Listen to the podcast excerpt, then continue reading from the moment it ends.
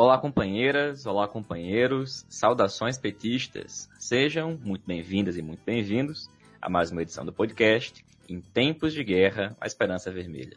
Hoje é segunda-feira, dia 21 de setembro. Eu sou o Patrick e conduzo a conversa junto com vocês.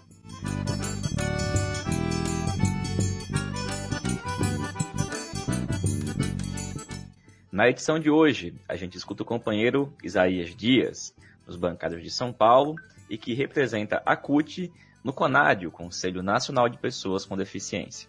Alex Monayar, psicólogo da cidade de Santa Maria, no Rio Grande do Sul, nos fala sobre os 30 anos do SUS. Trazemos um trecho de entrevista da deputada federal Natália Bonavides, do PT do Rio Grande do Norte, sobre o caso da Maris. E o companheiro Helder Pires, da direção do PT de Olinda, comenta a intervenção da Executiva Nacional do Partido na decisão do Diretório Municipal.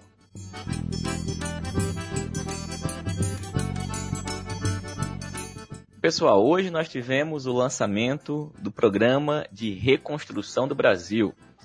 Programa que a gente comentou aqui no podcast, que nós comentamos no antivírus, no Contramola, finalmente foi lançado hoje pela manhã, por meio de uma live que contou com a participação de diversos companheiros e companheiras, o presidente Lula, da presidenta Dilma, da presidenta Gleisi, do presidente da Fundação Perseu Abramo, Aloysio Mercadante. E sobre ele a gente vai comentar ao longo dessa semana, nos nossos programas e também na edição do podcast de sexta-feira.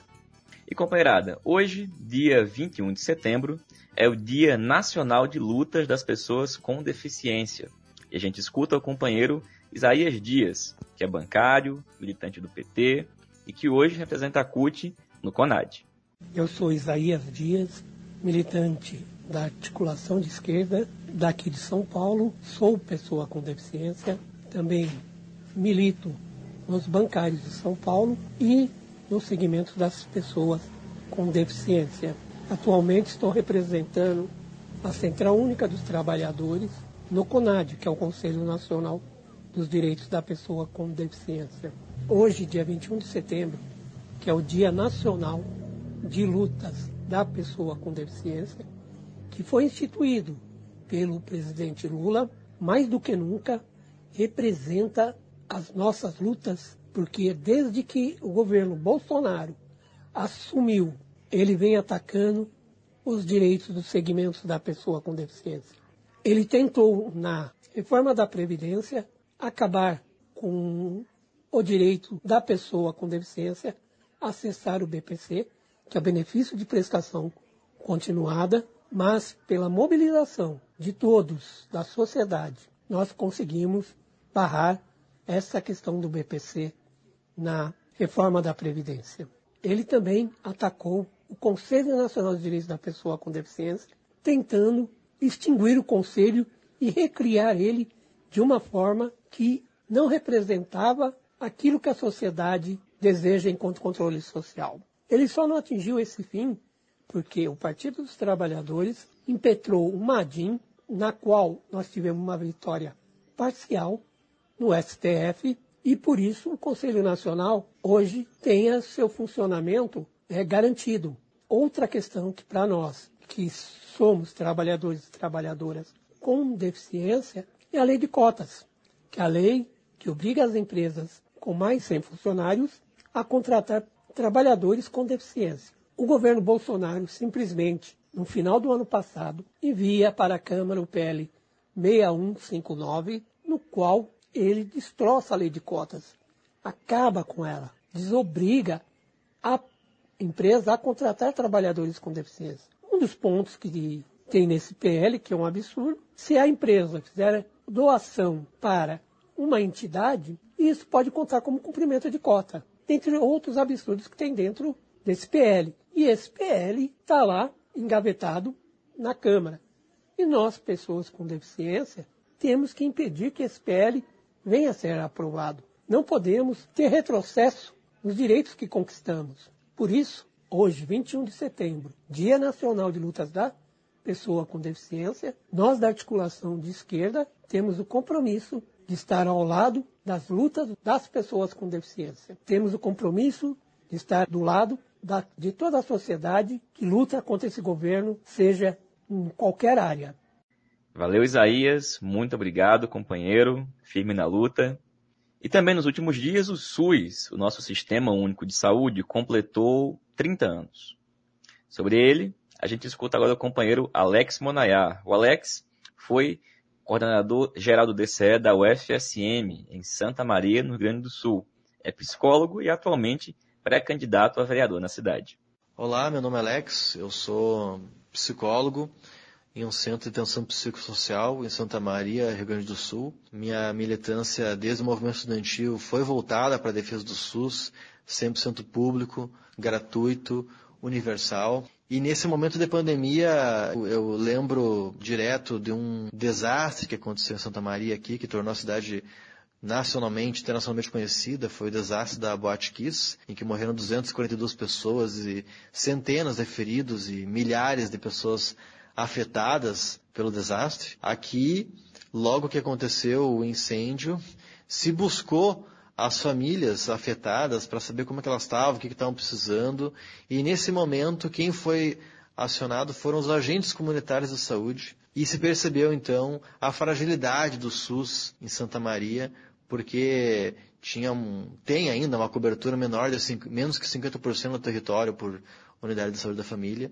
E se percebeu então o grande problema que é ter que dar uma resposta rápida a uma situação como essas e não ter os profissionais na ponta, que são os mais qualificados e que conhecem mais pessoas, que são os agentes comunitários de saúde. E esse profissional hoje está sobre uma ameaça de ser extinto, porque a nível federal, portaria Previne Brasil está redirecionando o modelo de financiamento atenção básica e tudo isso faz parte de um grande pacote de desmonte do SUS que nesses 30 anos passa por seu momento mais grave desde que foi constituído. A gente vive sob a ameaça de um futuro desastroso para as políticas públicas, especialmente para o SUS, porque se as previsões anos antes da emenda 95 era que o SUS precisava de 50 bilhões para se fortalecer e ter condições de fazer cumprir ao seu propósito, Hoje a gente uh, sofre um desinvestimento de 20, 30 bilhões desde que foi aprovada essa emenda. Então é urgente que nos municípios se mobilizem câmaras, prefeituras, movimentos sociais para reverter essa medida que, se for mantida até 2036, vai ser o fim do SUS e das demais políticas públicas da Seguridade Social. Nesse momento de pandemia, a gente percebe a importância do SUS, não só da atenção hospitalar, que tem sido o grande foco de intervenções dos governos, mas também de uma atenção básica forte, que consiga dar acompanhamento para as pessoas doentes crônicos, hipertensos, diabéticos, uh, pessoas com sofrimento mental, porque esse é o momento que, se a gente não dá o cuidado necessário, logo adiante vai estourar o sistema da saúde com poucos recursos que já tem, porque o adoecimento das pessoas vai ser muito maior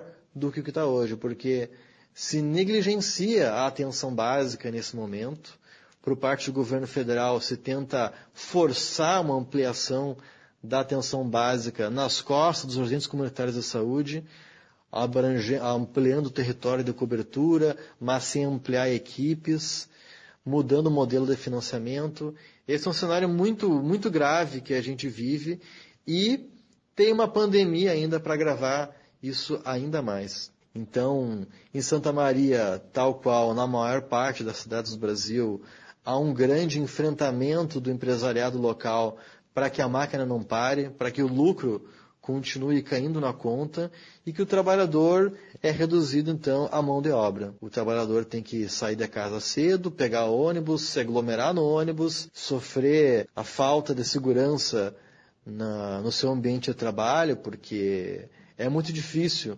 manter as medidas necessárias para evitar a infecção com o coronavírus. E ainda assim há um forte discurso de que as pessoas têm que ficar em casa. Mas para trabalhar, pode. Então, é, é, muito grave esse momento.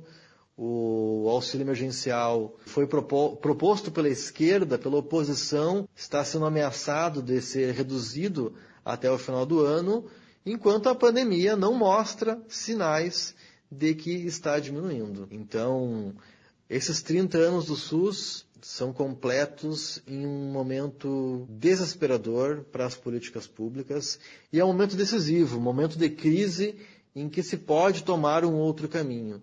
E essas eleições podem ser uma oportunidade de a gente eleger pessoas comprometidas com o SUS e que saibam as influências da, da política federal no município, porque se não tivermos a noção de que cada município deve ser uma trincheira de combate ao desmonte do SUS, lutaremos separados e seremos derrotados todos juntos. Então é extremamente importante que a gente consiga fazer o SUS resistir, porque é ele que garante a vida das pessoas sem interesse no lucro. Valeu, Alex. Obrigado, companheiro. Pessoal, hoje foi matéria em diversos jornais e está circulando até agora a informação de que a ministra de Bolsonaro, a Damares, atuou diretamente para tentar impedir o processo de interrupção da gravidez e aborto legal daquela criança de 10 anos. A companheira Natália deu uma entrevista hoje para o jornal Fórum e a gente compartilha um trechinho dessa entrevista em que Natália comenta algumas das questões relativas a esse tema que envolve as ações criminosas da ministra Damares. É, depois desse episódio absolutamente grotesco, né, uma, uma série de violações, é uma, uma lista enorme de violações contra essa menina, contra essa família dela, é, houve algumas providências lá na Câmara em relação a isso, e não nenhuma delas até, até o momento já, já tem um resultado concreto, né? O que, que foi feito? Teve uma denúncia internacional assinada por mim, por outras deputadas, pela bancada uh, do PSOL, sobre esses ataques às hipóteses de aborto legal. Né? Foi direcionada ao Alto Comissariado de Direitos Humanos na ONU, relatando essa é, violência que a criança sofreu. Houve também não sei se vocês viram, mas logo depois desse caso, o governo se posicionou e se posicionou exatamente do outro lado, né? Se posicionou contra a menina. O que foi esse posicionamento?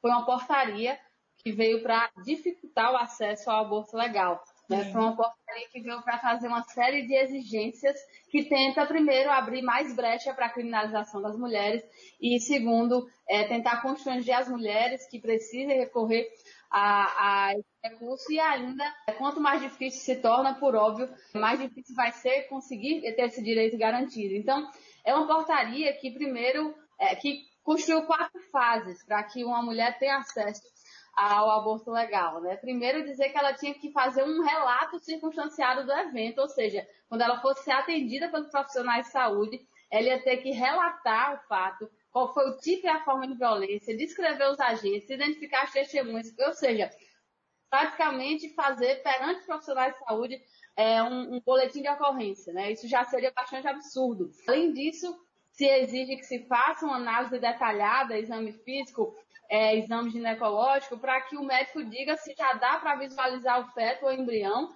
e para colocar a gestante nessa situação de visualizar essas imagens.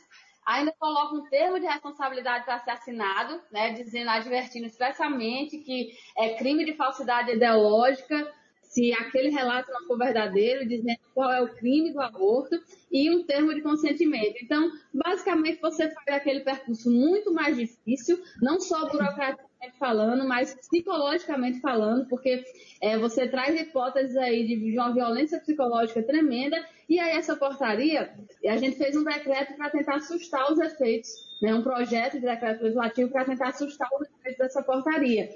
E na Câmara a gente compõe a Frente Feminista Antirracista, é, que é composta por diversas deputadas que têm é, essas duas pautas em comum, e hoje a gente tem articulado, a gente vem se articulando ao longo dessas últimas semanas para é, que a mesa diretora paute esse projeto. O posicionamento do governo. Depois que esse fato horrível aconteceu, o governo responde com essa portaria, né, que era uma portaria que possivelmente teria feito essa menina passar por momentos ainda mais duros, por violações ainda mais fortes. Então, nitidamente, eles escolheram sim né, o lado do estuprador nesse debate. Esse caso é um caso grotesco, assim, é de um compartilho muito do, enfim, do sentimento que a gente escuta na voz de cada um de nós sobre esse caso, porque assim, Paulo Freire tinha aquela expressão justa raiva, né, que é aquela indignação que faz a gente querer se mover para mudar o estado de alguma coisa. Eu acho que eu precisaria adaptar. Eu acho que nesse caso é justo ódio, porque realmente a gente está falando aqui no nível e na sobreposição de violações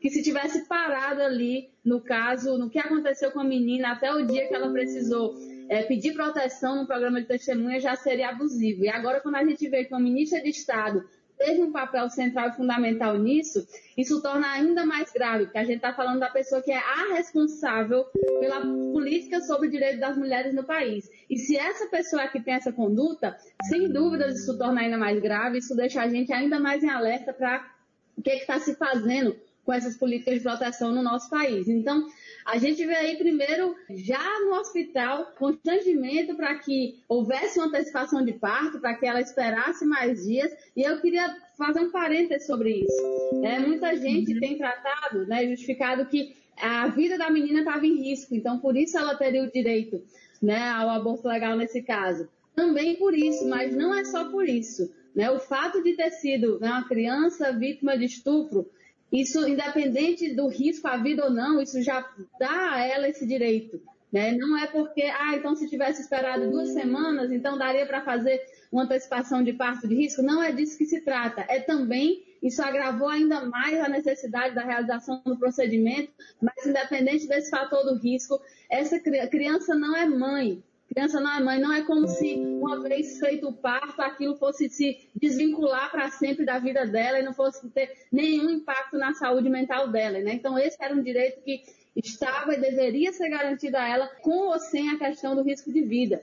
E aí a gente teve ainda depois o, o constrangimento né, desse, desse morador é, de São Mateus, chamado Pedro Teodoro, que depois a gente foi ver que virou candidato, então a vereadora, essa agressão que houve à avó da menina por parte desse homem que agora se lança candidato a vereador pelo PSL, tentativa de retardar a alta médica da menina para tentar fazer com que ela perdesse o voo para não chegar a tempo em Pernambuco para realizar o procedimento e o próprio vazamento, né? O vazamento da identidade que a gente sabe que gerou tudo isso que gerou. Imagine você uma criança que foi estuprada continuamente, que engravidou, ia ter que passar por um procedimento de aborto e ter que chegar no hospital no porta-mala de um carro.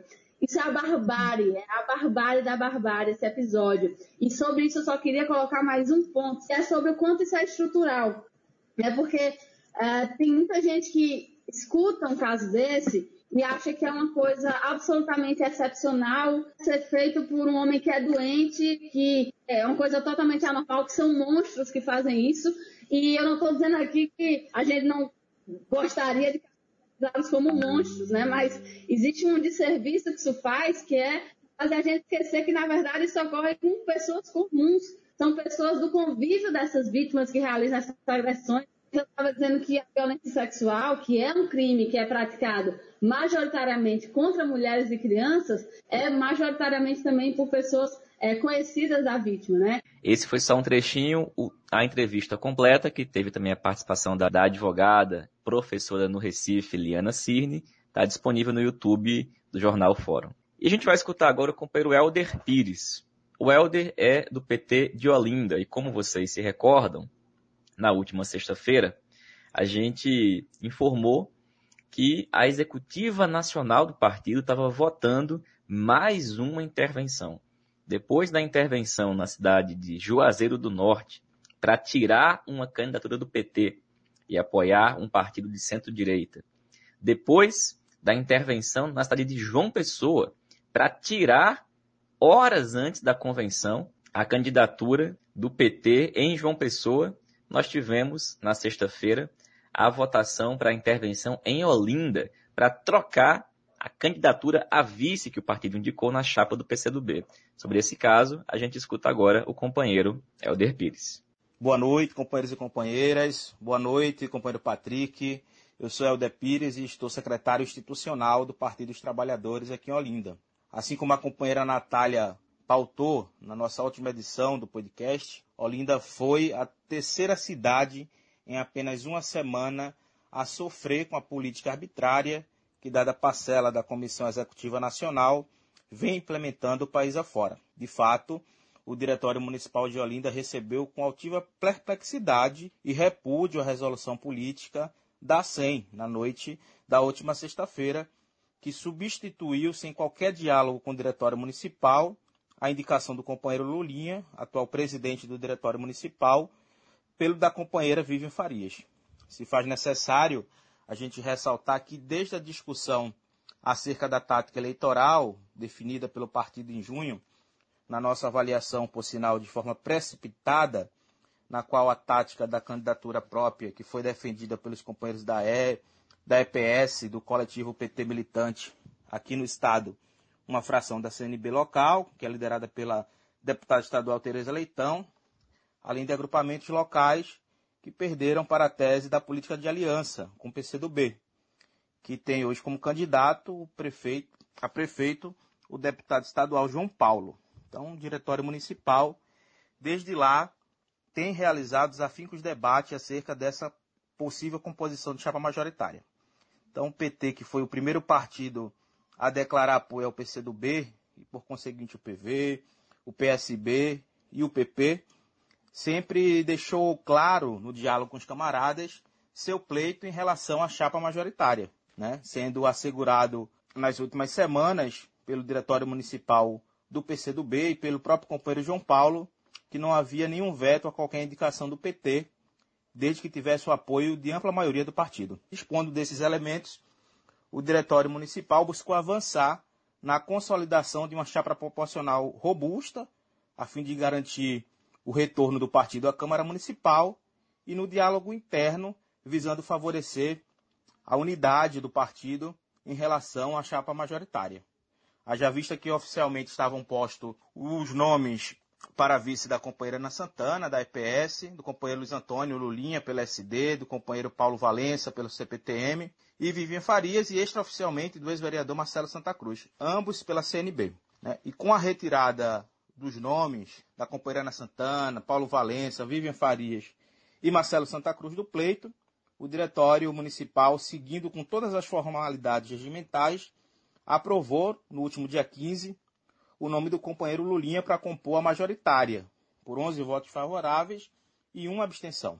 A convenção do PT, que foi amplamente divulgada, contou com a presença de filiados, dirigentes estaduais e nacionais, parlamentares, do presidente municipal do PCdoB, do deputado João Paulo, pré-candidato a prefeito, hoje candidato de fato a prefeito, que ratificou por unanimidade e homologou o nome do companheiro Luiz Antônio Lulinha à majoritária. Então, por tudo isso, causa estranheza a resolução da Executiva Nacional, que intervém numa decisão que foi unânime na instância municipal, sem estabelecer o mínimo de diálogo, sem estabelecer o direito ao contraditório, impondo o nome de um agrupamento político na cidade que não dispõe de uma única candidatura na chapa proporcional, visando unicamente atender interesses particulares de uma minoria que se furtou de pautar o mínimo debate no interior do partido. Então, assim como Olinda foi incendiada em 1631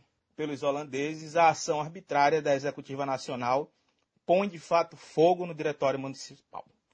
Fraciona a base do partido na cidade, fragiliza a nossa chapa proporcional e maiormente desidrata a nossa frente, no momento crucial para o embate que temos pela frente.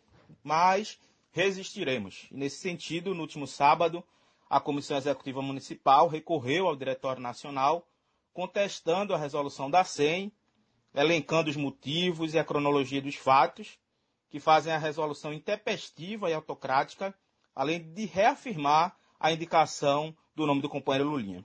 O PT e o conjunto de seus filiados não podem permitir que a adoção de métodos antidemocráticos e anti-estatutários se tornem habituais no seio do partido, enfraquecendo nossa principal frente de batalha no momento, que é impor uma derrota ao bolsonarismo e às forças políticas que lhes dão sustentação nas eleições de novembro. Valeu, Helder. Obrigado, companheiro. E pessoal, essa foi mais uma edição do podcast Em Tempos de Guerra, a Esperança Vermelha. Como vocês sabem, a gente faz o programa semanalmente por meio de troca de áudio de WhatsApp com militantes do PT espalhados por todo o país. Nessa semana, quinta-feira, a gente tem edições do Antivírus e do Contramola, no Facebook do Jornal Página 13 e também no YouTube do canal Contramola. Esperamos vocês lá. Saudações petistas e até mais.